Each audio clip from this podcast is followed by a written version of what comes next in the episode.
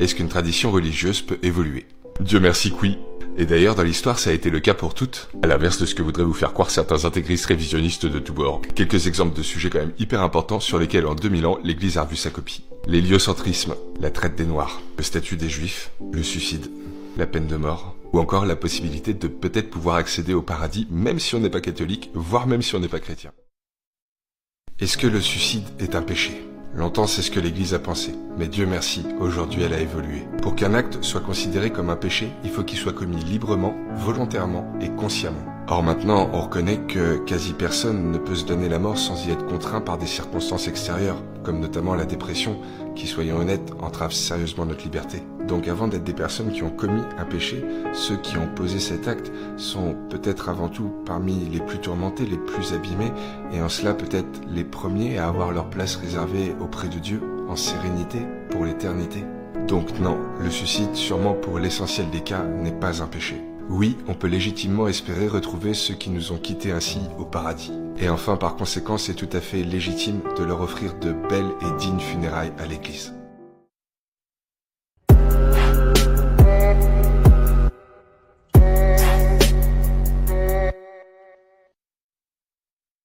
Purée truc de ouf, il y a Rome qui m'a appelé. Le Vatican Bon, j'avoue, c'est pas le pape François, mais un de ses secrétaires d'État. Truc de ouf ou quoi? Et il m'a appelé pourquoi? Bah, je vais vous refaire la discussion. Il me fait Allô, Matteo? Je lui fais Ouais. Il me fait C'est Monseigneur Louis, le secrétaire d'État de la communication au Vatican. Ça va? Je lui fais Ouais, ça va et toi? Il me fait Ça va. Je lui fais Cool. Et alors, tu m'appelles pourquoi? Il me fait Parce que l'Église a besoin de ton aide. Autour de vous, on vous dit Vas-y, continue, parle, parle euh, euh, de ça et, de beaucoup d'autres choses. Euh, l'avortement, vous en parlez avec beaucoup de prudence, mais ma foi, vous pas, vous ne montrez pas votre opposition.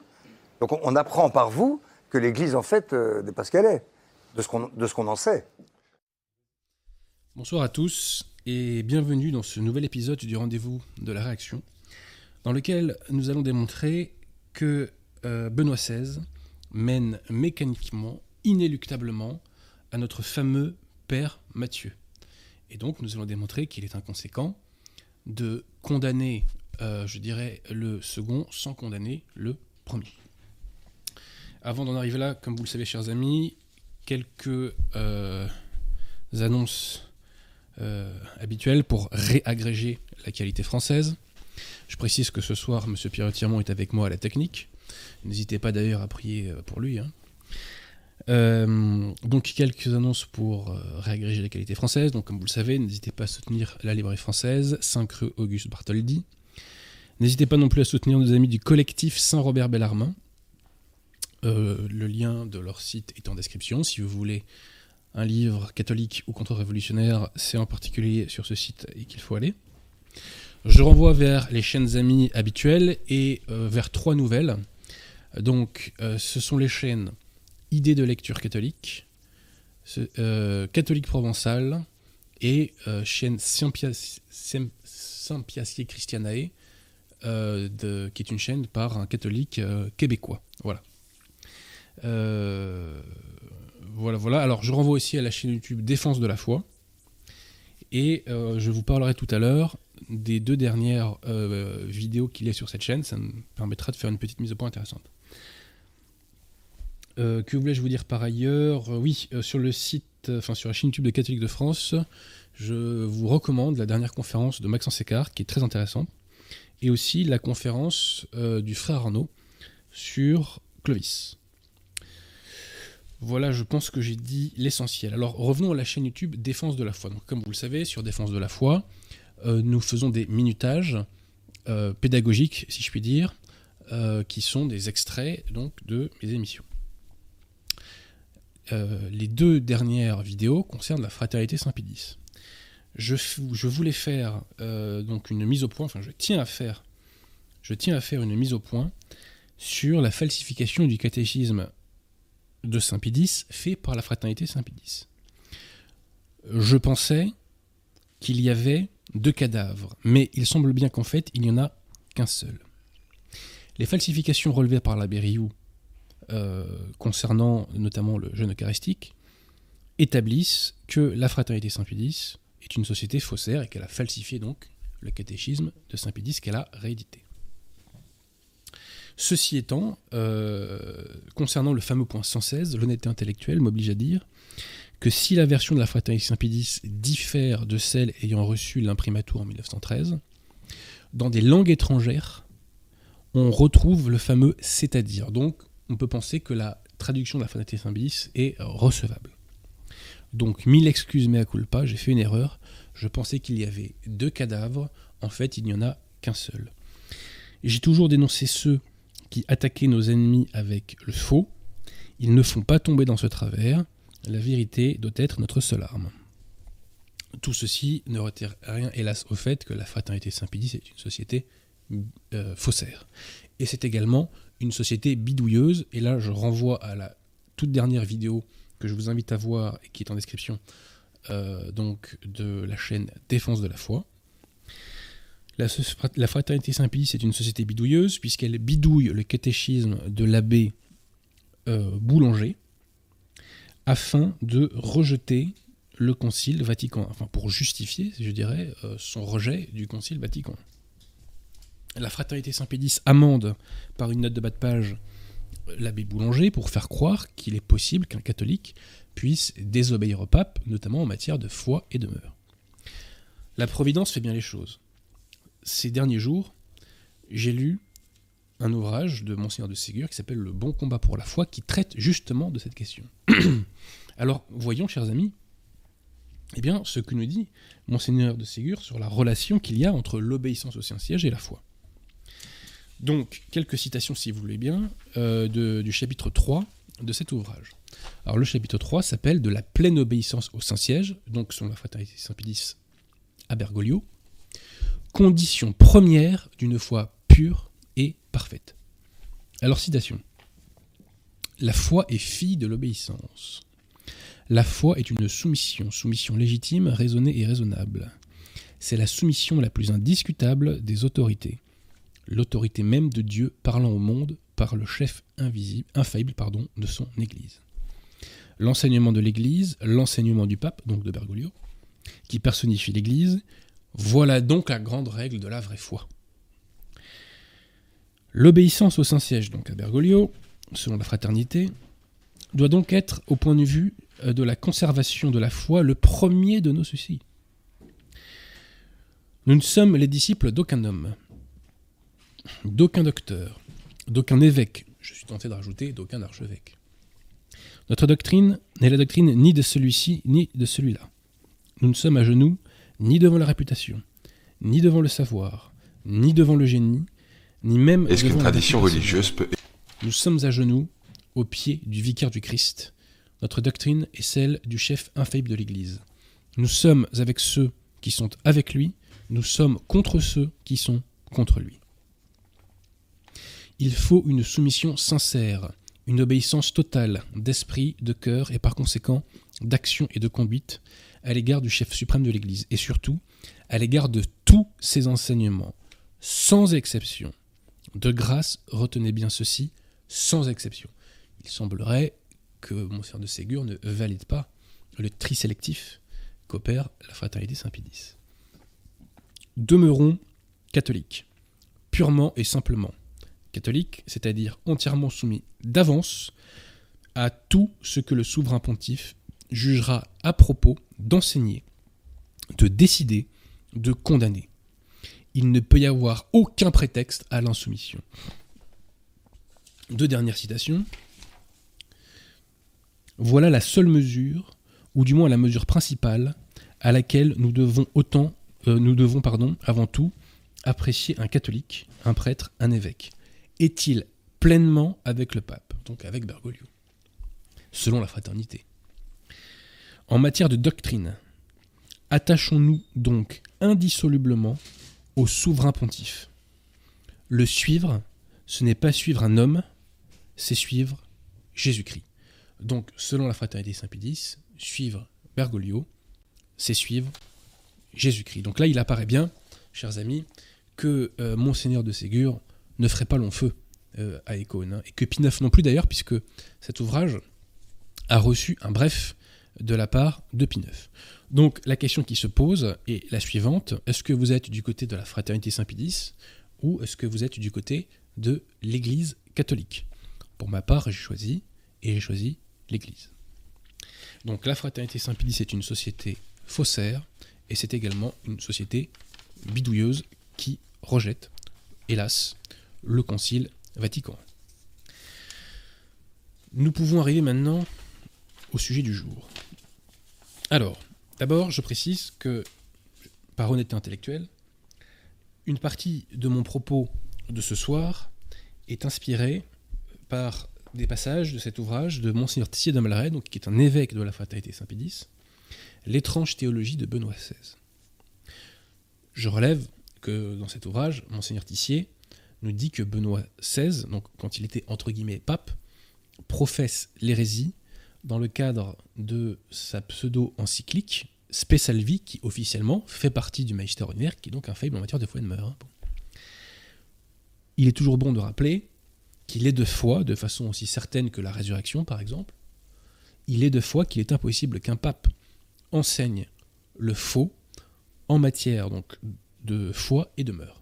Un pape ne peut pas se tromper en matière de foi et de mœurs dans le cadre de son enseignement à l'Église universelle. Je tenais à le répéter puisque M. Tissier non seulement ne le dit pas, euh, mais euh, fait comme si euh, c'était possible, si je puis dire. Voilà. Alors, commençons. Comment le jeune Joseph Ratzinger a-t-il perdu la foi? Joseph Ratzinger est tombé dans l'hérésie parce qu'il a adhéré à une fausse philosophie.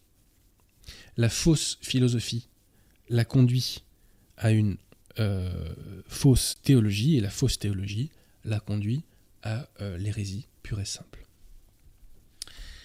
Dans les années 60 euh, déjà, l'abbé Julio Mainviel avait déjà repéré, je dirais, ce processus par lequel on apostasie en adhérant à une fausse philosophie. Étant rappelé qu'il n'y a qu'une seule vraie philosophie, c'est la philosophie scolastique qui est la philosophia perennis, qui est donc la philosophie de l'Église. Donc citation de l'abbé euh, Julio euh, Mainbiel, euh, citation qui est tirée de son ouvrage De la Kabbale au progressisme. Il n'y a qu'une seule philosophie qui remplisse d'une manière complète et totale la fonction de se modeler complètement et totalement sur la réalité des choses. Il n'y a qu'une seule philosophie qui, modelée sur l'être extramental, puisse arriver rationnellement à Dieu. C'est pourquoi, en adhérant à de fausses philosophies qui altèrent ou déforment la valeur de la raison humaine, on se prête également à l'élaboration de fausses théologies, car une raison déformée appliquée à la révélation ne peut que donner une théologie également déformé. C'est exactement ce qui s'est passé avec ce pauvre Joseph Ratzinger. Joseph Ratzinger a rejeté la vraie théologie, qui est donc la philosophie scolastique, et qui est la vraie philosophie parce que c'est la seule à respecter et à défendre le réel. Citation d'un ami de Ratzinger, Alfred Leppel.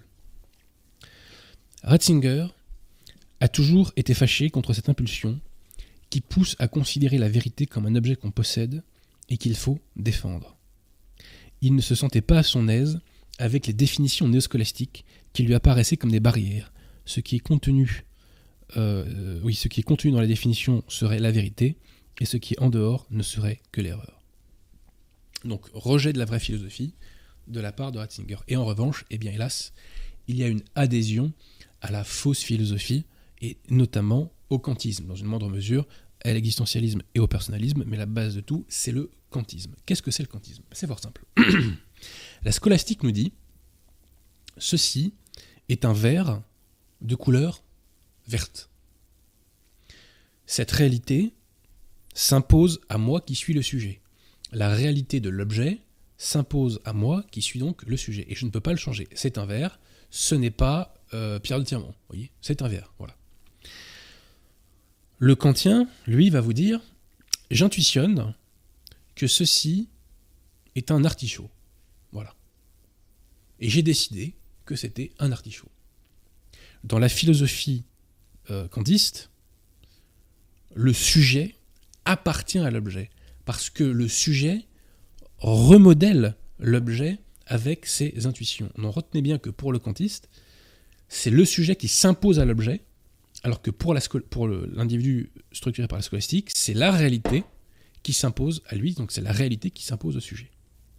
Donc retenez bien, kantisme égale le sujet fait partie de l'objet et refonde, reformule les objets, remodèle les objets par ses intuitions. Très concrètement, le jeune Joseph Ratzinger va plaquer les schémas kantiens sur, enfin il va essayer de les plaquer sur le dogme. Exemple. Concernant la notion de révélation. Ratzinger écrit dans son ouvrage Ma vie, mes souvenirs, le concept de révélation implique toujours le sujet qui reçoit. Le concept de révélation implique toujours le sujet qui reçoit. C'est du kantisme à l'état pur. Il nous dit que le contenu de la révélation dépend de la réception par le sujet. Donc, le contenu dépend de la façon dont le sujet intuitionne la révélation. Ce qui est très intéressant, c'est qu'à l'époque où il professait cela à l'université, il a été accusé de modernisme par son professeur, le professeur Schmauss, qui lui a demandé d'opérer donc des corrections, des rectifications. Autre exemple concernant les Saintes Écritures. Ratzinger nous dit, toujours dans le même livre, il ne peut y avoir de pure sola scriptura. Donc ça, si vous voulez, c'est ce qu'on appelle le libre examen protestant qui interprète seul la Bible. Écoutez bien Ratzinger. À l'écriture appartient le sujet qui la comprend. Encore une fois, c'est du kantisme à l'état pur. Le sujet appartient aux écritures. Et le contenu donc, des écritures dépend de la façon donc, dont le sujet intuitionne des écritures. Le contenu des écritures n'est plus un contenu figé que l'Église est seule à pouvoir interpréter, non. Les écritures appartiennent au sujet qui la comprend. Donc on voit bien, hein, l'esprit de Ratzinger était façonné par une fausse philosophie qui est le kantisme. Donc, rejet de la vraie philosophie qui est la philosophie scolastique, adhésion à une fausse philosophie qui est la philosophie kantienne, ou kantiste, je ne sais pas comment on dit, euh, eh bien, tout cela a conduit à ce que Ratzinger devienne un champion, hélas, du modernisme. Alors, euh, en 1968, l'abbé Ratzinger va faire publier cet ouvrage, qui s'appelle donc Foi chrétienne hier et aujourd'hui. Et dans cet ouvrage, hélas, eh bien, il professe un certain nombre d'hérésies qu'il n'a jamais abjurées, étant précisé que ce livre a été réédité avec sa bénédiction dans les années 2000. Avant, chers amis, de vous citer quelques hérésies, enfin c'est une liste non exhaustive d'ailleurs, hein, euh, qu'on retrouve dans ce livre, je relève une chose. Euh, Ratzinger, à la page 160 de mémoire, cite favorablement, on est en 68, hein, il cite favorablement Teilhard de Chardin. Bon. Or, en 62, alors on était certes sous Jean 23, mais il y avait encore des gens honnêtes à la curie, en 62, le Saint-Office avait condamné les œuvres de Teilhard, en disant qu'il euh, y avait des erreurs si graves qu'elles offensent la doctrine catholique. Vraisemblablement, Ratzinger n'était pas d'accord avec ça, et selon lui, eh ben, euh, Teilhard ne devait pas offenser euh, la, doctrine, euh, les vérités de l'Église. étant précisé que dans un discours de 2009, Ratzinger cite à nouveau Teilhard de Chardin.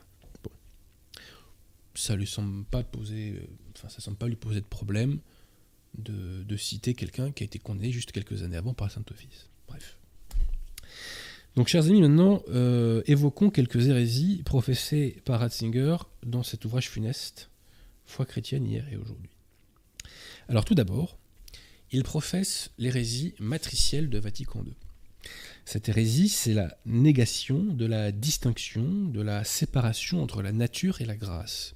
C'est la négation donc de la séparation entre l'ordre naturel et surnaturel. Cette hérésie donc qui a été développée, enfin qui a été créée euh, par euh, le philosophe français Maurice Blondel, développée par Henri de Lubac et qu'on retrouve dans Gaudium et Spes et puis ensuite dans le magistère wachtilien.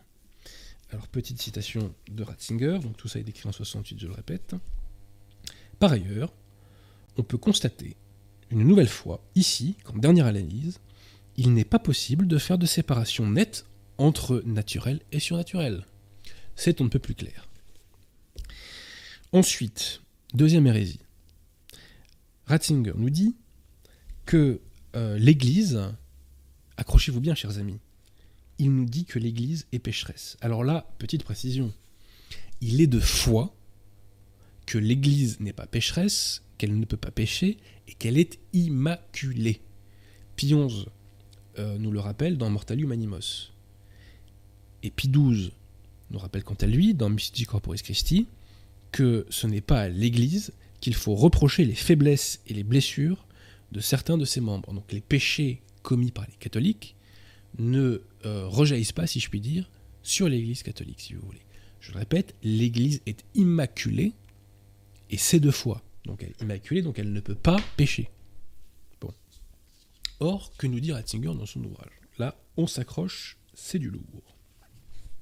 Alors dans un premier temps, il nous parle du problème qu'il a lorsqu'il prononce la formule Sainte Église catholique. C'est quand même curieux qu'un quelqu'un qui est officiellement catholique ait un problème avec la formule Sainte Église catholique. Bon, poursuivons. Essayons cependant d'exprimer ce qui nous trouble aujourd'hui sur ce point. Si nous voulons être francs, nous devons bien reconnaître que nous sommes tentés de dire que l'Église n'est ni sainte ni catholique. Curieuse tentation. Le deuxième concile du Vatican lui-même en est venu à ne plus parler simplement de l'Église sainte, mais de l'Église pécheresse. Et si l'on a critiqué le concile à ce sujet, cela a été tout au plus pour lui reprocher d'avoir été trop timide dans son affirmation, tellement est fort aujourd'hui dans notre conscience à tous le sentiment de la condition pécheresse de l'Église. Tellement est fort aujourd'hui dans notre conscience à tous le sentiment de la condition pécheresse de l'Église. Il est fort possible que joue également ici l'influence d'une théologie luthérienne du péché, et donc un présupposé dogmatique. Question, comment est-il possible que la théologie luthérienne influence des gens qui sont censés être catholiques Mais ce qui rend cette dogmatique si convaincante, c'est sa correspondance avec notre propre expérience. Les siècles de l'histoire de l'Église sont tellement remplis de défaillances humaines que nous pouvons comprendre l'effroyable vision de Dante voyant la prostituée babylonienne assise dans le char de l'Église, et que nous trouvons concevables les paroles terribles de l'évêque de Paris, Guillaume d'Auvergne, qui disait que tout homme, à la vue de la dépravation de l'Église, pas des catholiques, hein, pas des pécheurs, la dépravation de l'Église, hein, du corps mystique du Christ, hein, devait se sentir glacé d'horreur. Hérésie abominable. Hérésie abominable.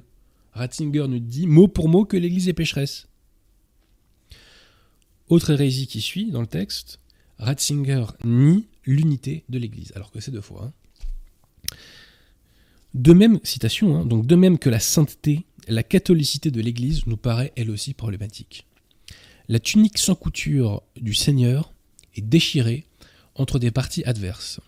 L'unique Église est divisée en une foule d'églises, dont chacune a plus ou moins la prétention d'être seul dépositaire de la vérité. Je vous confirme que l'Église catholique a la prétention d'être seul dépositaire de la vérité. Et ainsi, l'Église est devenue aujourd'hui pour beaucoup l'obstacle majeur de la foi. Comment on peut écrire ça? Donc Ratzinger nous dit, l'unique Église est divisée en foule d'églises. Il nie l'unité de l'Église. Je le constate. Alors, hérésie également extrêmement curieuse. Euh, Ratzinger nie la résurrection des corps. Et il le fait de façon typiquement moderniste. Alors, excusez-moi, je vais faire une petite citation, du Concile de Trente, si je, la retrouve. Alors, le Concile de Trente, au sujet de la résurrection des corps, le Concile de Trente nous dit que, au moment de cette résurrection, c'est bien notre corps à nous qu'on avait sur Terre, donc notre corps biologique, qui, euh, qui va euh, réapparaître, si je puis dire. hein. Donc il nous dit, chacun ressuscitera avec son propre corps, c'est-à-dire avec le même que nous avons sur Terre. Et plus loin, il nous dit euh, que euh, tout ça désigne nettement le corps que nous avons maintenant. Donc il n'y a aucun doute, lors de la résurrection des corps, ça sera bien notre corps qui sera présent. Que nous dit Ratzinger pour nier ça? Vous allez voir comment les modernistes se font des hérésies subtiles pour mieux les faire passer. Ratzinger nous dit que le mot chair de, résur- de résurrection de la chair dans les Écritures, euh, en grec, est utilisé, enfin, oui, que le mot chair donc est renvoyé au mot soma. Mais ce mot soma peut renvoyer lui à un autre mot qui est le mot pneuma. Et le mot pneuma désigne le sujet personnel, c'est-à-dire le sujet personnel qui apparaît maintenant, nous dit-il, dans un corps tangible, mais qui plus tard peut apparaître dans un corps transphysique. Donc plus loin, Ratzinger nous dit, Paul, répétons-le encore une fois, donc il appute un Saint Paul ses propres hérésies en plus. Bref. Paul, répétons-le encore une fois, n'enseigne pas, la, n'enseigne pas la résurrection des corps, mais celle des personnes. Et cela non pas par une reconstitution des corps de chair, c'est-à-dire des composés biologiques, ce qu'il déclare expressément impossible. Saint Paul ne dit absolument pas ça, mais passons. Mais selon un mode nouveau de vie ressuscitée, tel qu'il est préfiguré en notre Seigneur. Négation d'un autre dogme, de, donc de la euh, résurrection des corps. Et enfin, en bon moderniste, Ratzinger insinue, voire professe ouvertement, le salut universel, lorsqu'il nous dit on voit aussi par là comment l'espérance individuelle d'immortalité et la possibilité d'éternité pour l'humanité entière se compénètrent et se rejoignent dans le Christ. L'éternité pour l'humanité entière dans le Christ, c'est le salut universel. Voilà. Il y a encore beaucoup d'autres hérésies dans cet ouvrage, mais bon, je ne vais pas faire toute l'émission là-dessus, et je dois dire que la lecture de ce livre est particulièrement pénible. J'en ai lu beaucoup des bouquins modernistes, mais celui-là, c'est le plus pénible peut-être que j'ai jamais lu. Donc, lorsque Ratzinger arrive au conciliabule Vatican II, eh bien, c'est un prélat qui appartient à la secte moderniste. Ratzinger va jouer un rôle très important au conciliabule Vatican II, en sa qualité de péritus du cardinal Frings. Alors, qu'est-ce que c'est un péritus Les péritus au conciliabule étaient les conseillers théologiques qui étaient affiliés soit à des commissions, soit à des clercs. Et Ratzinger, lui, était le péritus du cardinal Frings, qui était l'un des personnages les plus importants du conciliabule Vatican II. Ces péritus ont joué un rôle majeur, prépondérant, dans la rédaction des textes de Vatican II. Le cas le plus marquant est celui d'Yves Congar, qui a participé, enfin, qui est déjà le créateur d'une grande partie des hérésies de Vatican II, et qui a participé euh, à la rédaction, enfin, il a tenu la plume, hein, véritablement, euh, pour écrire certains passages euh, du conciliabule. Ratzinger, lui, aux côtés de Karl Renner, a participé à la préparation, à la fomentation de la fameuse hérésie de la collégialité. Et il a participé à la rédaction du Subsistit in. Petit arrêt sur image. L'Église catholique a toujours enseigné que l'Église est, du verbe être, le corps mystique du Christ. Ceci n'est pas l'enseignement de la secte conciliaire. Bien sûr, dans un cadre de double discours, elle conserve sans doute cette affirmation dans un coin de catéchisme, mais la secte conciliaire nie cette vérité de foi, et elle enseigne dans Vatican II, dans Lumen Gentium, que euh, l'Église catholique et l'Église du Christ, donc le corps mystique du Christ, sont deux entités différentes, et que le corps mystique du Christ subsiste dans l'Église catholique, et que certains de ces éléments sont au-delà de la sphère de l'Église catholique. Donc pour la secte conciliaire, Église catholique et corps mystique du Christ, donc Église du Christ, sont deux choses distinctes. Bon. Le créateur de cette hérésie, hérésie pardon, dès les années 30, c'est Yves Congar. C'est le premier à nous dire qu'il y avait une disjonction entre l'Église catholique et l'Église du Christ. Mais le mot subsister a été soufflé à Ratzinger par un pasteur protestant, et Ratzinger l'a ensuite soufflé au cardinal Frings, qui l'a fait passer dans le texte de Lumen Gentium. Par ailleurs, Ratzinger a joué un rôle très important, euh, je dirais en qualité de lobbyiste moderniste, puisqu'il appartenait à la minorité active moderniste de l'Alliance européenne. Explication. Dans cet ouvrage, le Rhin se jette dans le Tibre, le moderniste euh, Ralph Wingen eh bien, euh, nous explique, nous dévoile les coulisses du conciliabule Vatican II.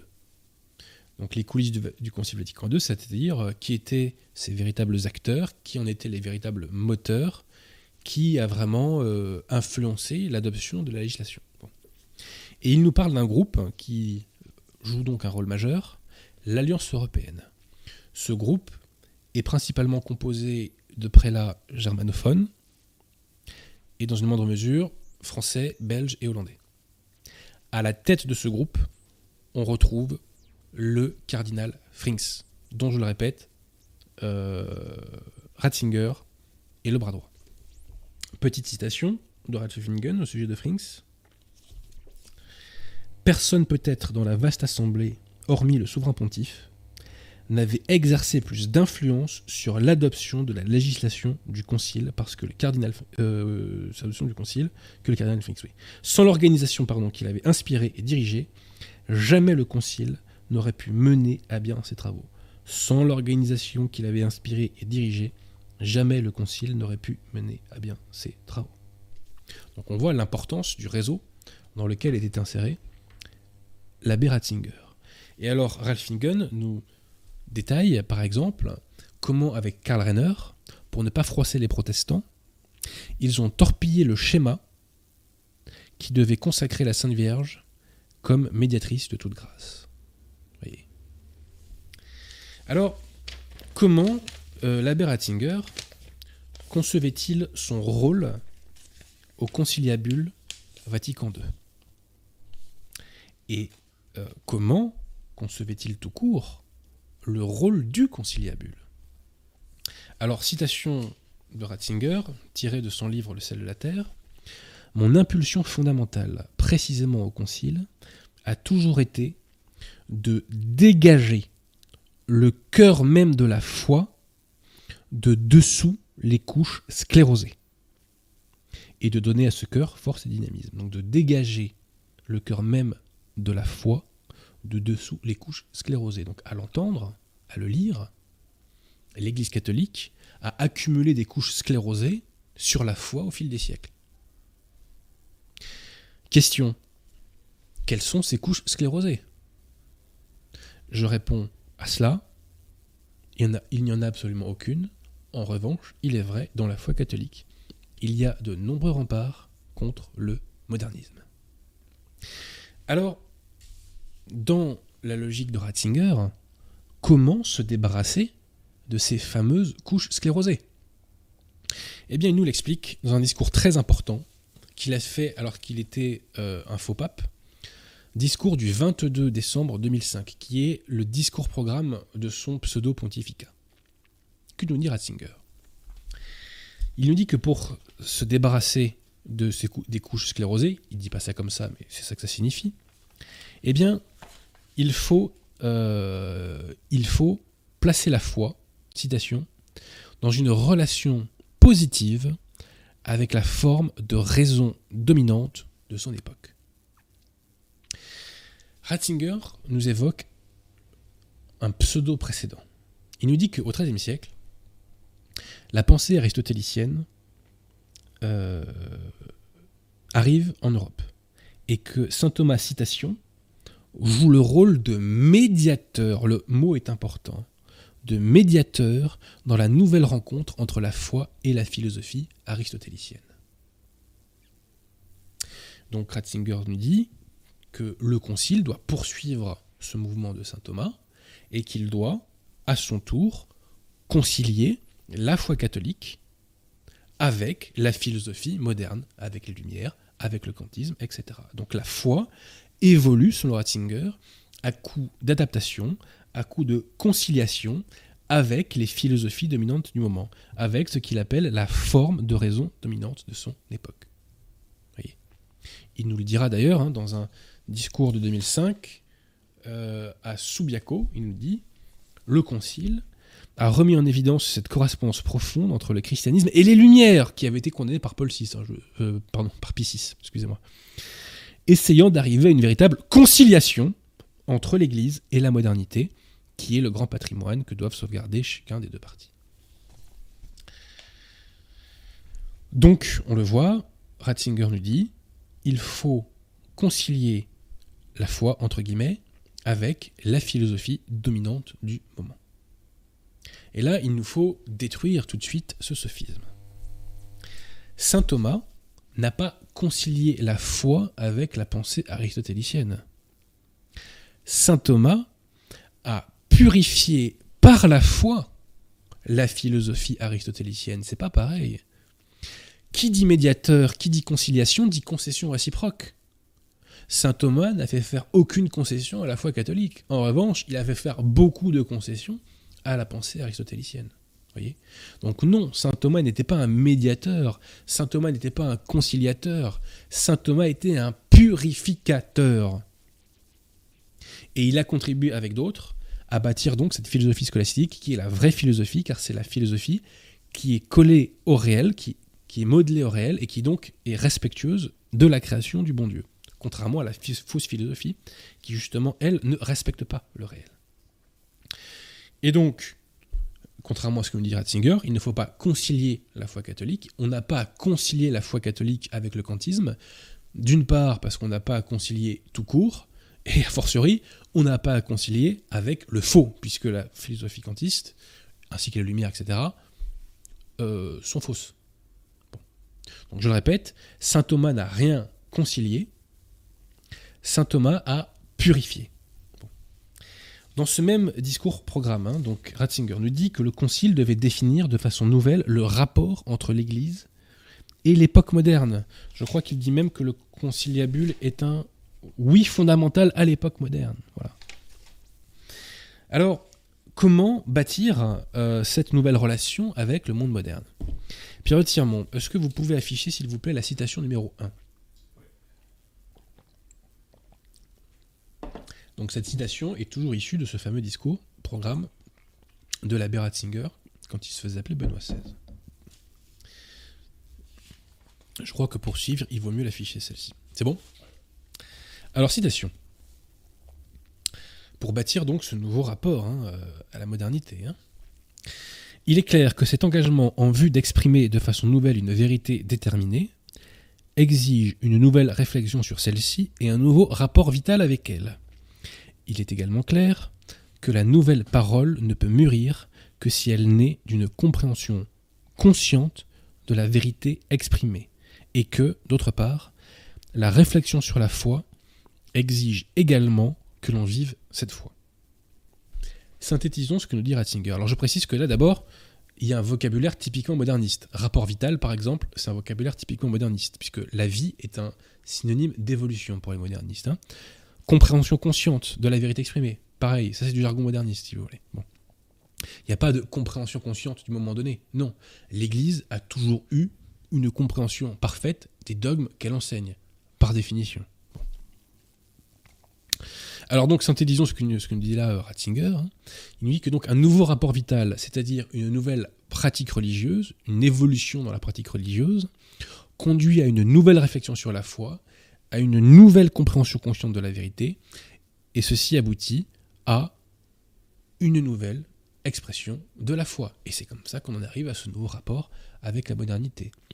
Sauf que petit problème, comme le, relève monseigneur Lefebvre dans une célèbre conférence de 1977, si vous euh, modifiez la forme, vous modifiez la substance. Et donc, on change de religion. Pierre Tirmont, est-ce que euh, vous pouvez mettre la citation numéro 2, s'il vous plaît? Donc, je répète hein, que l'abbé Ratzinger nous dit là que la vie fait évoluer la conscience et que la conscience fait évoluer la foi. C'est typiquement le processus moderniste. C'est le processus par excellence euh, par lequel les modernistes font entre guillemets évoluer le dogme. Donc on se débarrasse de ces fameuses couches sclérosées dont nous parle Ratzinger en faisant évoluer le dogme. Est-ce que la deuxième citation est affichée, Merci vous. Donc, citation. Dans ce processus de nouveauté dans la continuité, nous devions apprendre à comprendre plus concrètement qu'auparavant que les décisions de l'Église en ce qui concerne les faits contingents devaient nécessairement être elles-mêmes contingentes, précisément parce qu'elles se référaient à une réalité déterminée et en soi changeante. Que nous dit là Ratzinger? Il nous dit parce que les décisions de l'Église se réfèrent se référaient à une réalité déterminée, ces mêmes décisions s'oblitèrent lorsque disparaît ou s'oblitèrent en même temps que la réalité visée. Donc lorsque la réalité disparaît, l'enseignement de l'Église disparaît ou évolue. L'obsession des modernistes, c'est de faire évoluer le dogme. N'oubliez jamais ça. Entre guillemets, hein, comme si c'était possible. Poursuivons. Il fallait apprendre à reconnaître que dans de telles décisions, seuls les principes expriment l'aspect durable, demeurant en arrière-plan et en motivant la décision de l'intérieur. Il est exact, chers amis, que les principes expriment l'aspect durable, mais il est faux de dire, ou en tout cas d'insinuer, que des principes identiques conduisent à des décisions différentes. C'est pas sérieux de dire ça. 2 plus 2 feront toujours 4. Les mêmes principes, placés euh, dans les mêmes circonstances, en matière de foi et de meurtre, hein, aboutiront toujours à la même décision. L'abbé Ratzinger nous fait là un sophisme pour tromper ses fidèles. Poursuivons. En revanche, les formes concrètes, donc en fait, quand il parle de formes concrètes, là, il parle des décisions de l'Église, hein, chers amis, hein, en matière de foi et de meurtre, ne sont pas aussi permanentes elles dépendent de la situation historique et peuvent donc être soumises à des changements. Je vous l'ai dit, l'obsession des modernismes, pardon, c'est l'évolution de l'enseignement de l'Église. Et Ratzinger nous le dit. Les formes concrètes, donc c'est-à-dire les décisions historiques, dépendent, euh, les décisions pardon, de l'Église en matière de foi et dépendent de la situation historique. Donc nouvelle situation historique égale nouvel enseignement.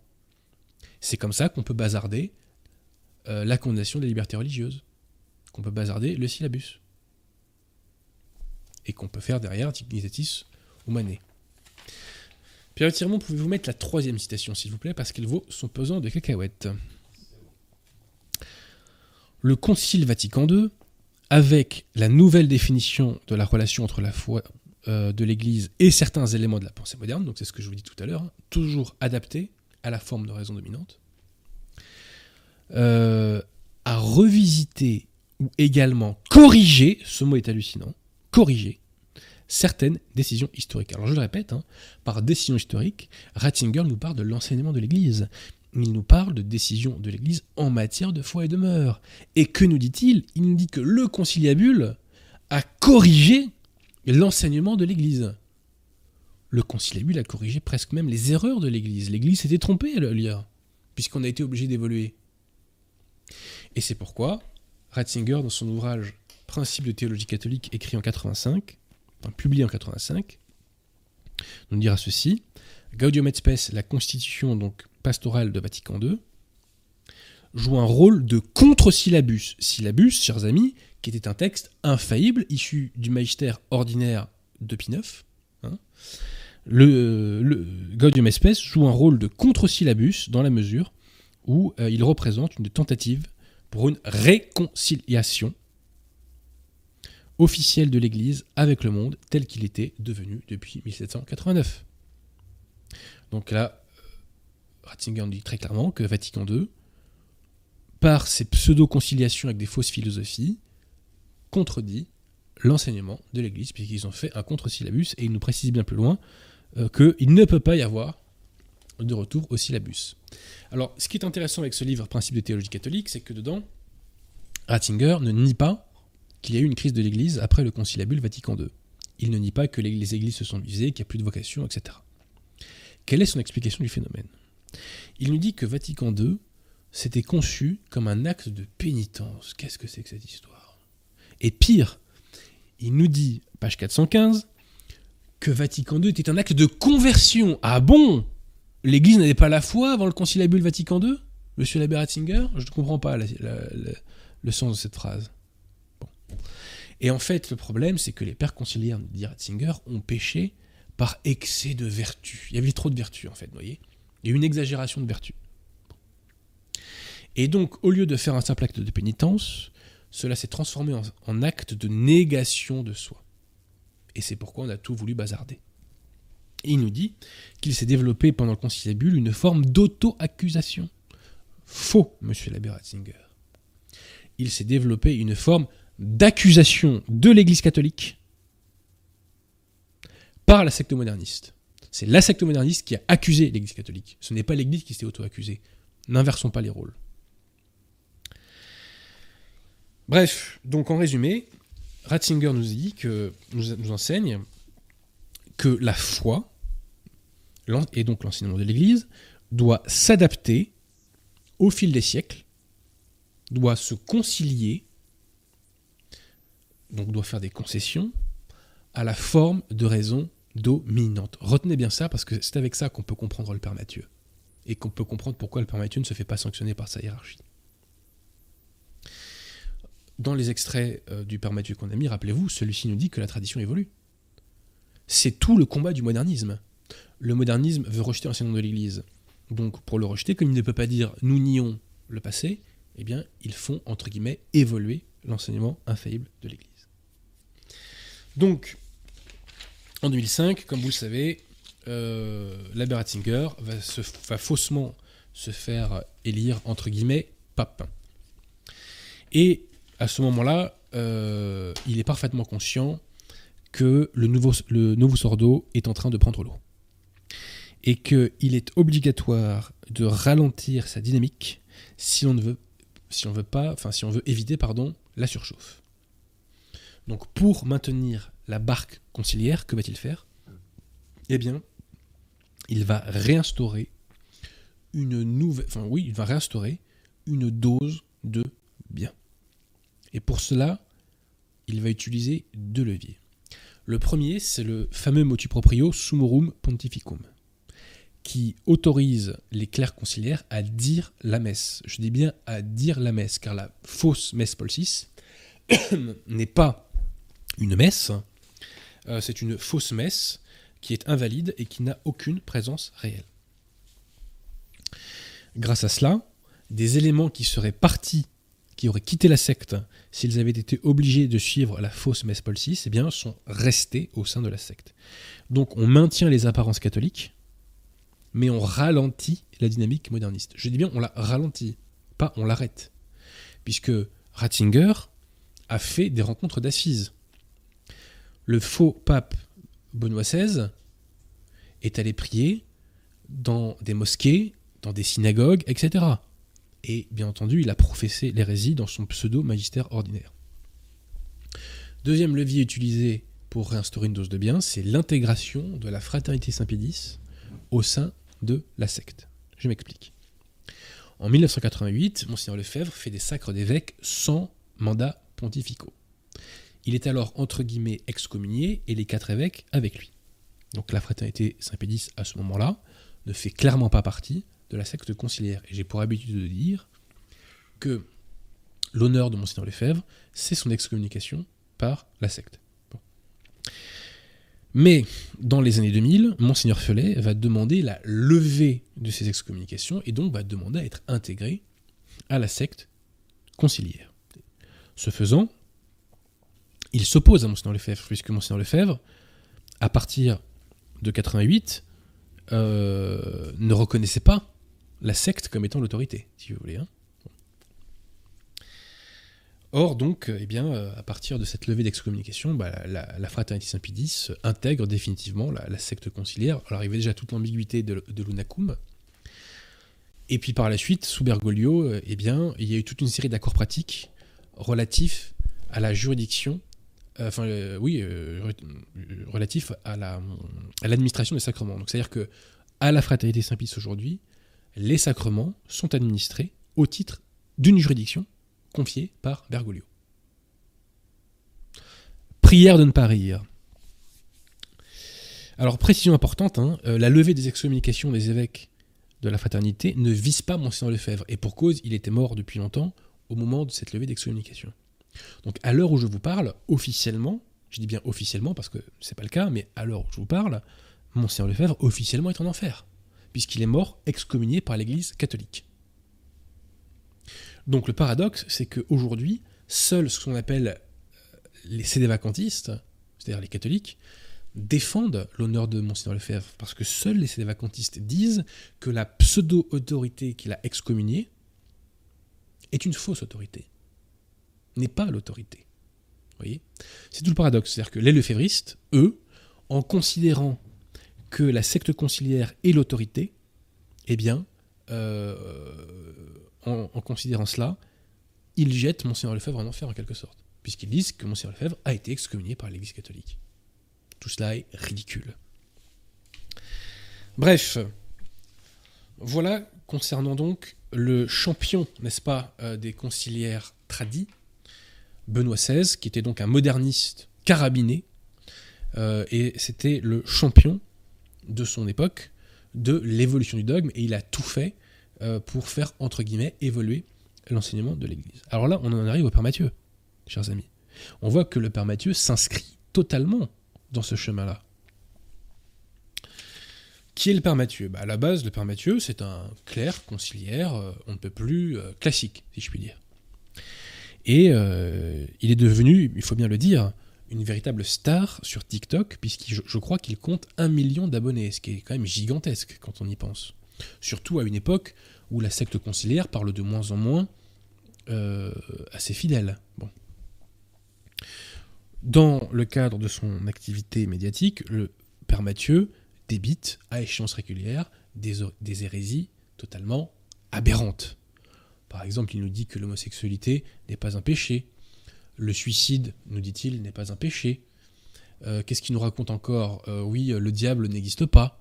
Voilà, donc il empile euh, au fil du temps des hérésies absolument hallucinantes.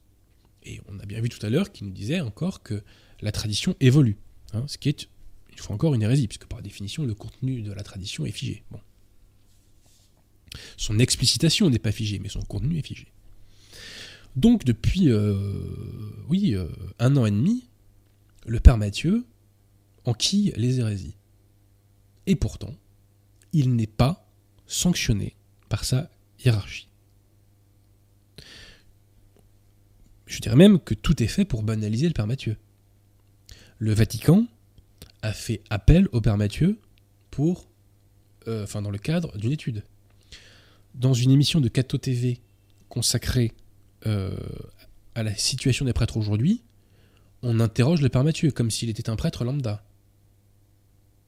Donc tout est fait pour le banaliser, il est mis en avant et il n'est pas sanctionné par sa hiérarchie. Alors que des clercs conciliaires de bonne volonté, avec qui nous avons des désaccords, mais qui sont, des gens de bonne volonté, eux sont sanctionnés par leur hiérarchie, quand ils essaient de défendre quelques vérités. Pourquoi le Père Mathieu n'est pas sanctionné? C'est très simple. C'est parce qu'il va dans le sens de la secte. Il professe tout ce, enfin, tout ce euh, que la secte euh, ne dit encore que timidement il est en symbiose avec sa hiérarchie. Et on ne peut pas le lui reprocher, entre guillemets, d'un point de vue conciliaire et d'un point de vue moderniste. Pourquoi? Parce que que fait le Père Mathieu Il fait comme Ratzinger. Il adapte, entre guillemets, la foi, il concilie, entre guillemets, la foi à la forme de raison dominante de son temps.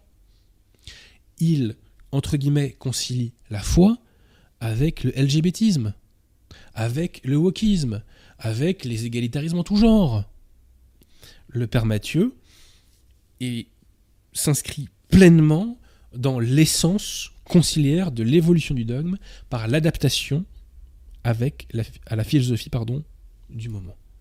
C'est pourquoi il y a une hypocrisie insupportable chez tous les conciliaires et le févristes qui le critiquent. On ne peut pas critiquer le Père Mathieu quand on est conciliaire, parce que le Père Mathieu exprime la religion conciliaire mieux que quiconque à l'heure actuelle. C'est pourquoi, cher Père Mathieu, eh bien je vous remercie. Voilà.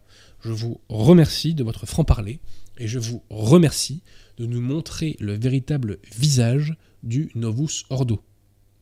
Vous, au moins contrairement à d'autres, vous ne cherchez pas à maquiller l'hérésie, vous l'exprimez clairement, et en cela, vraiment, je tiens à vous en remercier. Voilà.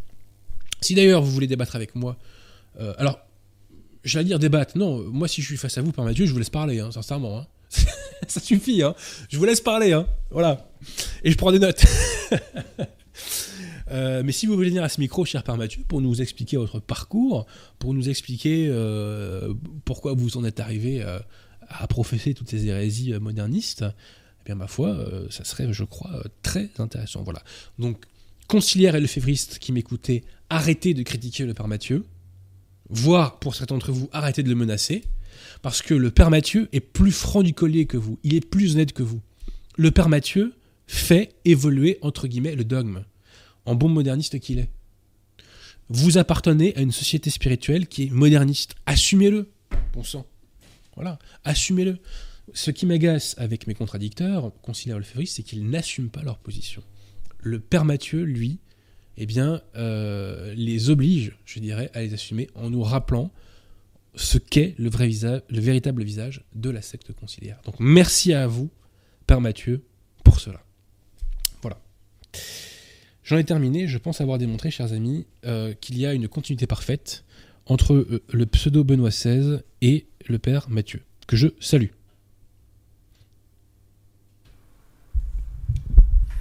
Est-ce que tu veux qu'on pose des questions? Euh, Allons-y, allons-y. En tout cas, déjà, remercions les dons. Merci à Anne-Marie Longo pour son don. Merci au comte de Monte Cristo pour son don. Alors qu'il te pose une, énigme, un problème, tu, tu peux. Alors, je meurs, je suis enterré, un ver me mange, un oiseau me mange, non, un oiseau mange le ver, un chasseur mange l'oiseau, puis meurt et est enterré. C'est trop compliqué pour moi, là. Est-ce que nous avons la même chair, le chasseur et moi Désolé, c'est mal écrit. Écoutez, je ne comprends rien et je laisse les internautes répondre à ma place en commentaire. Une question piège. Euh, je vais voir les autres questions. Beaucoup de commentaires, en fait, j'ai pas noté. Ah, attendez, j'ai oublié de vous dire une chose. J'ai oublié de vous dire une chose. Le 6 janvier 2021, l'abbé Vigano a appelé Ratzinger à abjurer ses erreurs. Citation. Il semble indéniable qu'il y a beaucoup de ses écrits dans lesquels émerge à la fois sa formation hegelienne ainsi que l'influence du modernisme. Il serait souhaitable, surtout en considération du jugement divin qui l'attend, qu'il se distancie définitivement de ces positions théologiquement erronées qui sont encore diffusées aujourd'hui dans des universités et des séminaires qui se vantent de se dire catholiques je voulais euh, le signaler, étant précisé que l'abbé Vigano euh, poursuit hein, vraiment euh, l'expression de son sédévacantisme, puisqu'il a déclaré récemment que Bergoglio était étranger à la papauté. Et il nous dit que le Saint-Siège est occupé par un ennemi du Christ. Voilà. Alors on te demande si tu vas au pèlerinage de Lourdes ce week-end. Bah a priori non, pas cette année, non. Alors je prends en direct Larizo dit Beaucoup voient un revirement chez Benoît XVI en 2007 avec le motu proprio. J'ai déjà expliqué, chers amis, ce n'est pas un revirement, c'est un ralentissement de la dynamique pour éviter la surchauffe. Mais la dynamique, c'est poursuivi. Euh, on te demande ce que tu penses de l'Opus Dei. L'Opus Dei, tu as fait une émission entière. On a fait une émission, donc je vous y renvoie, chers amis. Et petite parenthèse, je vous renvoie aussi à l'émission, euh, enfin à, la vidéo qui est sur la chaîne YouTube donc euh, Défense de la foi, qui, qui, est donc consacrée à la démonstration de l'invalidité du sacrement de l'ordre. Cette vidéo est extrêmement importante. Si vous ne l'avez pas vue, allez la voir et surtout partagez-la à fond. Parce que là, là, on vise à la tête. Hein. Et je remonte le fil. Euh, bah, pas de questions à te poser, a priori, pour l'instant, non. Bah écoutez, mon cher Pierre ce que je propose, c'est qu'on ne fasse pas de zèle, parce que cette émission était, me semble-t-il, dense.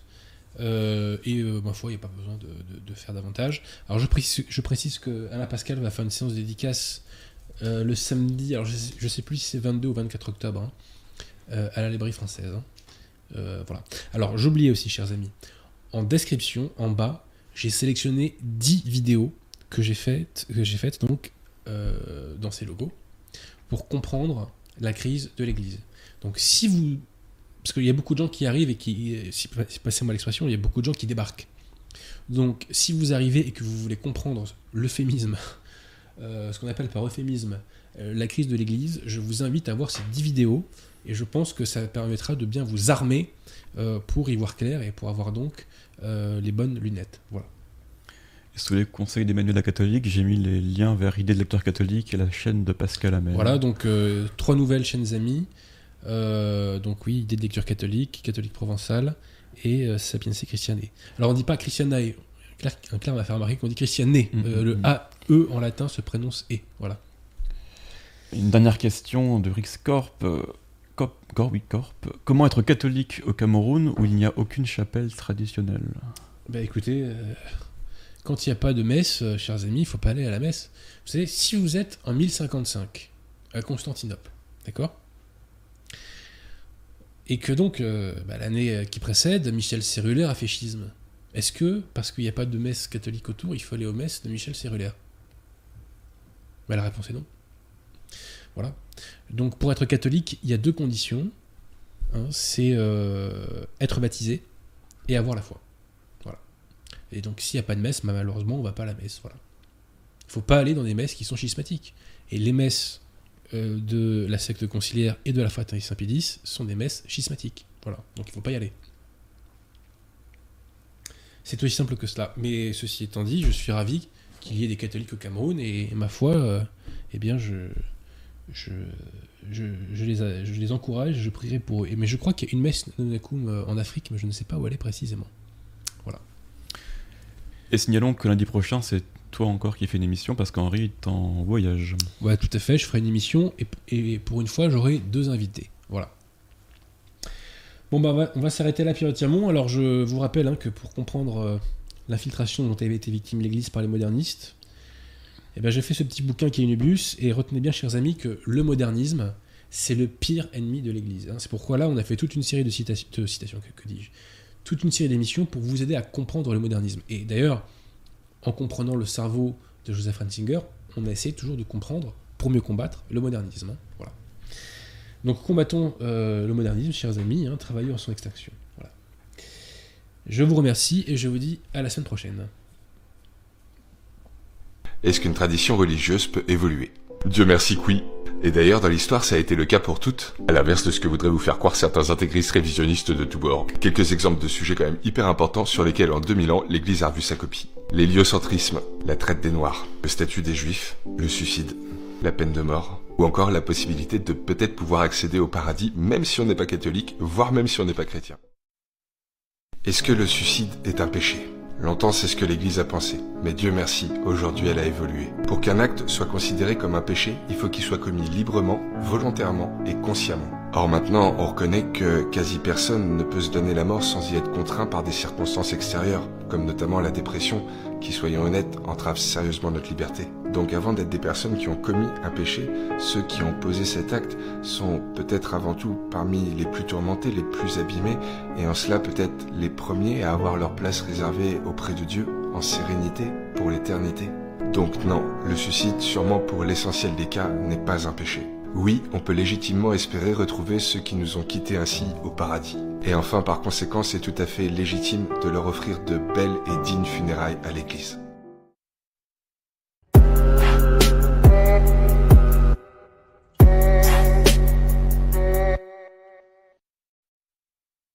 Purée truc de ouf, il y a Rome qui m'a appelé. Le Vatican Bon, j'avoue, c'est pas le pape François, mais un de ses secrétaires d'État. Truc de ouf ou quoi? Et il m'a appelé pourquoi? Bah, je vais vous refaire la discussion. Il me fait Allô, Matteo? Je lui fais Ouais. Il me fait C'est Monseigneur Louis, le secrétaire d'État de la communication au Vatican. Ça va? Je lui fais Ouais, ça va et toi? Il me fait Ça va. Je lui fais Cool. Et alors, tu m'appelles pourquoi? Il me fait Parce que l'Église a besoin de ton aide.